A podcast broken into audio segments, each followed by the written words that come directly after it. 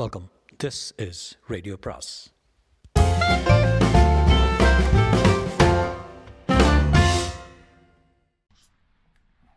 பொன்னியின் செல்வன் அத்தியாயம் இருபத்தி ஆறு. அனிருத்தரின் பிரார்த்தனை. முதன் மந்திரி அனிருத்த பிரம்மராயர் வீற்றிருந்த பல்லக்கு நிலாவுற்றத்தில் கூடியிருந்த ஜனக்கூட்டத்தை பிளந்து வழி ஏற்படுத்தி கொண்டு வந்தது. இருபக்கமும் விலகி நின்ற மக்கள் முதன் மந்திரியிடம் தங்களுடைய மரியாதையை தெரிவித்துக் கொண்டார்கள். பலர் இளவரசரை பற்றிய தங்கள் கவலையையும் வெளியிட்டார்கள். முதன் மந்திரியும் கவலை தேங்கிய முதத்துடனேயே தோன்றினார். ஆனாலும் இரு கைகளையும் தூக்கி ஜனங்களுக்கு ஆறுதலும் ஆசையும் கூறும் பாவனையில் சமீட்சை செய்து கொண்டு சென்றார். அரண்மனை கட்டிடத்தின் முகப்பை அடைந்ததும் பல்லக்கு கீழே இறக்கப்பட்டது. முதன் மந்திரி வெளிவந்து முதலில் மேலே நோக்கினார். பெரிய ராணியும் இளவரசியும் அங்கே நிற்பதை பார்த்து வணக்கம் செலுத்தினார். பிறகு துவந்த யுத்தம் நடந்த இடத்தை நோக்கினார். இவ்வளவு நேரம் தங்களை சுற்றி நடப்பது ஒன்றையும் தெரிந்து கொள்ளாமல் வந்தியத்தேவனும் பினாகவாணியும் சண்டை போட்டுக் கொண்டிருந்தார்கள். ஆழ்வார்க்கடியான் இதற்குள் இறங்கி வந்து முதன் மந்திரியின் காதரையில் ஏதோ சொன்னான். அவர் தம்முடன் வந்து சேவர்களை பார்த்து, அரண்மனை முற்றத்தில் கலகம் செய்யும் இந்த முரடர்களை உடனே சிறைப்படுத்துங்கள் என்று கட்டளையிட்டார். சேவகர்களுடன் ஆழ்வார்க்கடியானும் கூட்டத்தை பிளந்து கொண்டு சென்றான். சண்டை போட்ட இருவரையும் சேவகர்கள் கைப்பற்றி அவர்களுடைய கைகளை வாரினால் பிணைத்தார்கள். ஆழ்வார்க்கடியான் வந்தியத்தேவனை நோக்கி ஜாடை செய்யவே அவன் தன்னை சிறைப்படுத்தும் போது சும்மா இருந்தான். அனிருத்தர் மேல் மாடத்துக்கு சென்றார். அங்கு நின்றபடி ஜனங்களை பார்த்து, உங்களுடைய கவலையும் கோபத்தையும் நான் அறிவேன். சக்கரவர்த்தியும் ராணிமார்களும் உங்களைப் போலவே துயரத்தில் ஆழ்ந்திருந்தார்கள். அவர்களுடைய கவலையை அதிகப்படுத்தும்படியான காரியம் எதுவும் நீங்கள் செய்ய வேண்டாம். இளவரசரை தேடுவதற்கு வேண்டிய ஏற்பாடு செய்திருக்கிறது. நீங்கள் எல்லோரும் அமைதியாக வீடு திரும்புங்கள் என்று கூறினார். சக்கரவர்த்தியை நாங்கள் பார்க்க வேண்டும். சக்கரவர்த்தி பழையாறைக்கு திரும்பி வர வேண்டும் என்று கூட்டத்தில் ஒருவர் கூறினார். இலங்கையில் உள்ள எங்கள் ஊர் வீரர்கள் கதி என்ன என்று இன்னொருவர் கேட்டார். சக்கரவர்த்தி தஞ்சை அரண்மனையில் பத்திரமாயிருக்கிறார். அவர் தங்கியுள்ள அரண்மனையை இப்போது வேளக்கார படையினர் இரவு பகல் என்று காவல் புரிகின்றனர். கூடிய சீக்கிரத்தில் சக்கரவர்த்தியை இந்த நகருக்கு நானேயே அழைத்து வருகிறேன். இலங்கையில் உள்ள நம் வீரர்களை பற்றியும் உங்களுக்கு கவலை வேண்டாம்.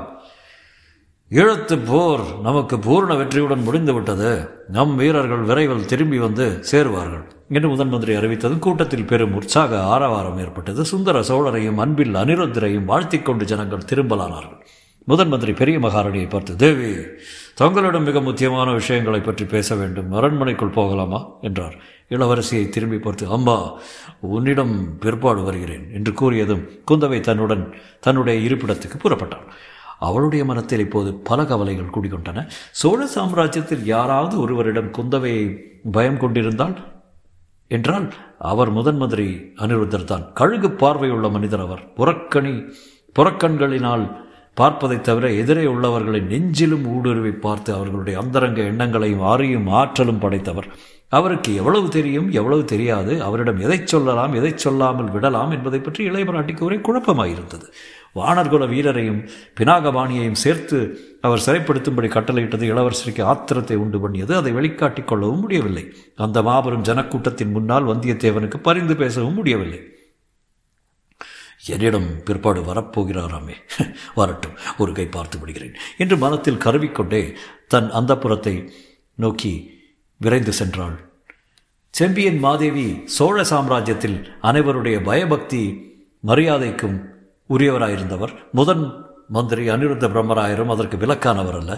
ஆனாலும் அம்மூதாட்டி இச்சமயம் ஏதோ ஒருவித பயத்துடனேயே நடந்து கொண்டார். அனிருத்தர் ஆசனத்தில் அமர்ந்த பிறகே தாம் அமர்ந்தார். ஐயா, சில காலமாக என் தலையில் இடிமேல் இடியாக விழுந்து கொண்டிருக்கிறது. நீரும் அத்தகைய செய்தி ஏதேனும் கொண்டு வந்தீரா, அல்லது ஆறுதலான வார்த்தை சொல்லப் போகிறீரா என்று வினவினார். எம்மனையே மன்னியுங்கள், தாங்கள் கேள்விக்கு என்னால் விடை சொல்ல முடியவில்லை. நான் கொண்டு வந்திருக்கும் செய்தியை நாங்கள் தாங்கள் ஏற்றுக்கொள்ளும் விதத்தை பொறுத்திருக்கிறது என்று தந்திரத்திலேயே தேர்ந்த மாதிரி. பொன்னியின் செல்வனை பற்றிய செய்தி உண்மைதான் ஐயா, என்னால் நம்பவே முடியவில்லையே. அருள்மொழிவர்மனை பற்றி நாம் என்னவெல்லாம் நம்பிக்கொண்டிருந்தோம். இந்த உலகத்தையே ஒரு கொடை கீழல் நிழலில் ஆழப்பிறந்தவன் என்று நாம் எத்தனை தடவை பேசியிருக்கிறோம். பெருமாட்டி, ஜோசியர்கள் அவ்விதம் சொல்வதாக தாங்கள் என்னிடம் கூறியது உண்மைதான். அடியே தாங்கள் தங்களை மறுத்தும் பேசியதில்லை, ஒத்துக்கொண்டும் பேசியதில்லை. அது போகட்டும், இப்போது சொல்லுங்கள், பொன்னியின் செல்வனை சமுத்திரராஜன் கொள் கொள்ளை கொண்டு விட்டது நிச்சயம்தானா? நிச்சயம் என்று யார் சொல்ல முடியும் தாயே? அம்பாதிரி செய்தி நாடு நகரம் எங்கும் பரவி இருப்பது நிச்சயம். அது உண்மை என்று ஏற்பட்டால் இந்த சோழ நாட்டின் கதி என்ன? எத்தகைய விபரீதங்கள் ஏற்படும்? விபரீதங்கள் அது உண்மை என்று ஏற்படும் வரையில் காத்திருக்கப் போவதில்லை என்று தோன்றுகிறது. ஆம் ஆம், விபரீதம் நேரிடுவதற்கு வதந்தியே போதுமானதுதான். இந்த பழையாறை நகர மக்கள் எவ்வளவு ஆத்திரம் கொண்டு திரளாக அரண்மனைக்குள் பிரவேசித்ததை இதுவரையில் நான் பார்த்ததில்லை. பழையாறையில் மட்டும்தான் இப்படி நடந்தது என்று கருத வேண்டாம். தஞ்சாவூர் நகரம் நேற்று முதல் அல்லோல கல்லோலமாயிருக்கிறது. வேளக்கார படையினர் சக்கரவர்த்தியின் அரண்மனை விட்டு நகரம் மறுத்து விட்டார்கள். மக்கள் கோட்டைக்குள் திரள் திரளாக புகுந்து பழுவேட்டரர்கள் மாளிகளை சூழ்ந்து கொண்டார்கள். மதங்கொண்ட யானைகளை ஜனங்கள் பேரில் ஏவி விட்டு அவர்களை கலைந்து போகும்படி செய்ய வேண்டியதாயிற்று. ஐயோ, இது என்ன விபரீதம்! எத்தகைய பயங்கரமான செய்தி! மதுராந்தகர் பழையாறைக்கு வந்து விட்டதே நல்லதாய் போயிற்று. இல்லாவிட்டால் அந்த பயங்கரமான பழி அவரையும் சேர்ந்திருக்கும். ஐயா, மதுராந்தகன் எப்படி மாறிப்போயிருக்கிறான் என்று தெரிந்தால் ஆச்சரியப்பட்டு போவீர்கள். ஆச்சரியப்பட மாட்டேன் தாயே. அவையெல்லாம் எனக்கு சில காலமாக தெரிந்த விஷயம்தான். தெரிந்திருந்தும் அவனது அவனுடைய மனத்தை மாற்ற தாங்கள் ஒரு முயற்சியும் செய்யவில்லை. இப்போதாவது யோசனை சொல்லி உதவுங்கள். ஆமா, மதுராந்தகருடைய மனத்தை மாற்ற வேண்டிய அவசியம் இருப்பதாக எனக்கு தோன்றவில்லை. அவருடைய கட்சியை ஆதரித்து பேசவே நான் வந்திருக்கிறேன். அப்படி என்றால் எனக்கு விளங்கவில்லை ஐயா. அம்மணி, மதுராந்தகர் இந்த சோழ சிங்காதனம் தமக்கு உரியது என்று கருதுகிறார். சக்கரவர்த்திக்கு பிறகு தாம் இந்த ராஜ்யத்தை ஆள வேண்டும் என்று ஆசைப்படுகிறார். அது நியாயமான ஆசையா? நன்றாக அவர் மனத்தில் வேரூன்றிவிட்ட ஆசை. அதை தடுக்க முயல்வதனால் சோழ ராஜ்யத்துக்கு நன்மை ஏற்படாது. அதை நிறைவேற்றி வைப்பதுதான் உசிதம். ஐயோ, இது என்ன வார்த்தை! தாங்கள் கூடவா சோழ சக்கரவர்த்திக்கு துரோகம் செய்ய துணிந்து விட்டீர்கள்? இது என்ன விபரீத காலம்! பெருமாட்டி, சக்கரவர்த்திக்கு துரோகம் செய்ய நான் கனவிலும் கருதியதில்லை. சக்கரவர்த்தியின் கட்டளையின் பேரிலேயே வந்தேன். அவர் தங்களிடம் விண்ணப்பித்துக் கொள்ள சொன்னதை தான் சொல்கிறேன். சக்கரவர்த்தியின் காலத்துக்கு பிறகு மதுராந்தகர் சிங்காதனம் ஏற விரும்புகிறார். பழுவேட்டரர்கள் அதற்காக சதி செய்கிறார்கள். ஆனால் சக்கரவர்த்தி இப்போது மதுராந்தகருக்கு முடிசூட்டு சுட்டிவிட்டு சிங்காசனத்திலிருந்து விலகி கொள்ள விரும்புகிறார். இதற்கு தங்கள் சம்மதத்தை பெற்று வரும்படி என்னை அனுப்பியிருக்கிறார். சக்கரவர்த்தி அவ்விதம் செய்ய விரும்பலாம். ஆனால் அதற்கு என்னுடைய சம்மதம் ஒரு நாளும் கிட்டாது. என் பதியின் விருப்பத்துக்கு விரோதமான இந்த காரியத்தை நான் ஒப்புக்கொள்ள மாட்டேன். கல்விக் கடலின் கரை கண்ட முதலமைச்சரே, சக்கரவர்த்தியே சொன்னாலும் தாங்கள் இந்த முறை தவற தவறான காரியத்தை என்னிடம் சொல்ல எப்படி வந்தீர்? சோழ சிங்காதன உரிமையை பற்றி தங்களுக்கும் எனக்கு மட்டும் தெரிந்த சில உண்மைகள் இருக்கின்றன என்பதை தாங்கள் அடியோடு மறந்துவிட்டீர்களா? அம்மனே, நான் அதையும் மறக்கவில்லை. தங்களுக்கு தெரியாத சில உண்மைகளும் எனக்கு தெரியும். ஆகையினாலே சக்கரவர்த்தியின் தூதனாகத்தான் தங்களிடம் வந்தேன். ஐயா, தங்களுடைய மதிநுட்பமும் ராஜதந்திரமும் உலகம் அறைந்தவை. அவற்றை பெண்பாலாகிய என்னிடம் காட்ட வேண்டாம். பெருமாட்டி, தங்களிடம் நான் வாதாட வரவில்லை. என் சாமர்த்தியத்தை காட்டுவதற்கும் வரவில்லை. இந்த சோழ நாட்டை பேராவா பேரபாயத்திலிருந்து காப்பாற்றி அருளும்படி மன்றாடி பிரார்த்தனை செய்ய வந்தேன். தங்கள் பிரார்த்தனையை பிறைசூடும் பெருமானிடம் செலுத்திக் கொள்ளுங்கள். அல்லது தங்கள் இஷ்ட தெய்வமான விஷ்ணுமூர்த்தியிடம் பிரார்த்தனை செய்யுங்கள். தாயே, தாங்கள் பெரிய மனது செய்யாமற் போனால் அம்பலத்தானும் அரங்கத்தானும் இந்த நாட்டை காப்பாற்ற வேண்டும். அப்படி என்ன ஆபத்து இந்த நாட்டுக்கு வந்துவிட்டது? மதுராந்தகன் சிங்காதனம் ஏறுவதால் அதை எப்படி தடுக்க முடியும்? கேளுங்கள் பெருமாட்டி. இன்றைக்கு இந்நகர் இந்நகர மாந்தர் கொதித்தெழுந்தது போல காஞ்சிபுரத்திலிருந்து ராமேஸ்வரம் வரை உள்ள மக்கள் இன்னும் இரண்டு மூன்று நாளைக்குள் ஆத்திரமடைந்து கொதித்தெழுவார்கள். அத்துடன் முடிந்து விடாது. இலங்கையிலிருந்து பூதி விக்ரமகேசரி ஏற்கனவே படை திரட்டி கொண்டு புறப்பட்டு விட்டார் என்று தெரிகிறேன் அறிகிறேன். ஆதித்த கரிகாலருக்கு செய்தி எட்டும் போது அவரும் பொறுக்க மாட்டான். வடதிசை சைன்யத்துடன் தஞ்சையை நோக்கி கிளம்புவான்.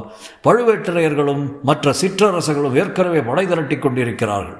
கௌரவர்களுக்கும் பாண்டவர்களுக்கும் நடந்த யுத்தத்தை போன்ற பயங்கரமான தாயாதி சண்டை இந்த நாட்டில் நடைபெறும்.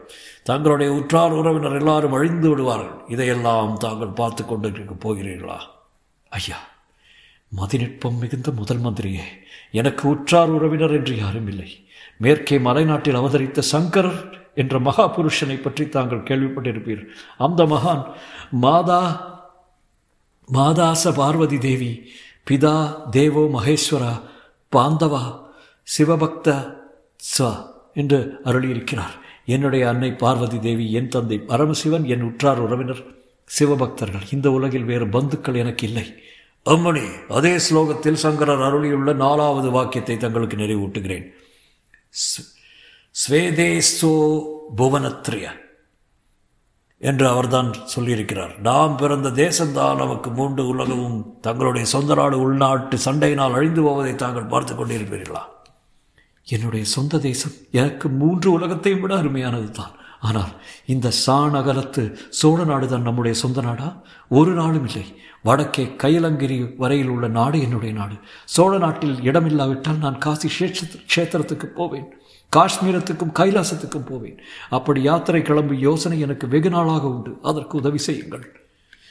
தாயே, தெற்கே திருகோணமலையிலிருந்து வடக்கே ஹிமோத்கிரி வரையில் உள்ள தேசம் நமது ஸ்வதேசம் என்று ஒத்துக்கொள்கிறேன். இப்படி பறந்துள்ள பாரத புண்ணிய பூமிக்கு தற்போது பேரபாயம் நேர்ந்திருக்கிறது. பட்டாணியர்கள், துருக்கர்கள், முகலாயர்கள், அராபியர்கள் என்று சாதியினர் பொங்கி கிளம்பி எந்த புது நாட்டை கைப்பற்றலாம் என்று புறப்பட்டிருக்கிறார்கள். ஆயிரம் வருஷங்களுக்கு முன்பு யவனர்களும் ஹூணர்களும் படையெடுத்து வந்தது போல இந்த புதிய மதத்தினர் இப்போது அணி அணியாக இந்நாட்டின் மீது படையெடுக்க புறப்பட்டு இருக்கிறார்கள். இவர்களுடைய மதம் விசித்திரமான மதம். கோவில்களை இடிப்பதும் விக்கிரகங்களை உடைப்பதும் புண்ணியம் என்று நம்புகிறவர்கள். அப்படி இவர்களை தடுத்து நிறுத்தக்கூடிய பேரரசர்கள் யாரும் இப்போது வடநாட்டில் இல்லை. சோழ நாட்டு வீரர்கள் கங்கை நதி வரையில், அப்பால் இமயமலை வரையில் சென்று பெரிய பாரத சாம்ராஜ்யத்தை ஸ்தாபிக்கப் போகிறார்கள் என்றும், கோயில்களை இடிக்கும் கூட்டங்களை தடுத்து நிறுத்தப் போகிறார்கள் என்றும் அடியேன் கனவு கண்டு வந்தேன். அந்த கனவை நனவாக்க தாங்கள் உதவி செய்யுங்கள். மதுராந்தகருக்கு பட்டம் கட்ட சம்மதித்து சோழ நாட்டில் தாயாதி சண்டை ஏற்படாமல் இருக்க உதவி புரியுங்கள். இதை கேட்ட செம்பியன் மாதேவி சிறிது நேரம் சிந்தனையில் ஆழ்ந்திருந்தார். பின்னர், ஐயா, ஏதேதோ இந்த பேதை பெண்ணுக்கு விளங்காத விஷயங்களை சொல்லி என்னை கலங்கடித்து விட்டீர்கள். இந்த புண்ணிய பாரத பூமிக்கு அப்படிப்பட்ட ஆபத்து நேர்விடதாய் நேர்விடுவதாயிருந்தால் அதை சர்வேஸ்வரன் பார்த்து தடுக்க வேண்டுமே தவிர இந்த அமரையினால் என்ன செய்ய முடியும்? என்னுடைய கணவர் இறைவனடியை சேரும் சமயத்தில் எனக்கு சொல்லிவிட்டு போனதை ஒரு நாளும் நான் மறக்க மாட்டேன். அதற்கு விரோதமான காரியம் எதுவும் நான் செய்ய மாட்டேன் என்றார். அப்படியானால் இதுவரையில் தாங்கள் அறியாத ஒரு உண்மையை இப்போது நான் தெரியப்படுத்தியாக வேண்டும் என்றார் அனிருத்தர். இச்சமயத்தில் மதுராந்தகன் அங்கே தடபடலாக பிரவேசித்து, ஆமா, இது என்ன நான் கேள்விப்படுவது? அருள்மொழிவர்மனை கடல் கொண்டு விட்டதா என்று கேட்டான். பெருமாட்டி, தங்கள் செல்வக்குமாரருக்கு ஆறுதல் சொல்லுங்கள். நான் சொல்ல விரும்பியதை இன்னொரு சமயம் சொல்லிக் கொள்கிறேன் என்று முதன் மந்திரி கூறிவிட்டு கிளம்பினார். அவர் வாசற்படி தாண்டியதும்,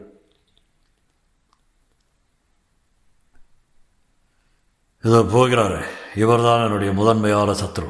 நான் இங்கிருக்கும் போதே தங்களுக்கு துர்போதனை செய்ய வந்து விட்டார் அல்லவா என்று இளவரசர் மதுராந்தகன் கூறியது அனிருத்தரின் காதிலும் விழுந்தது.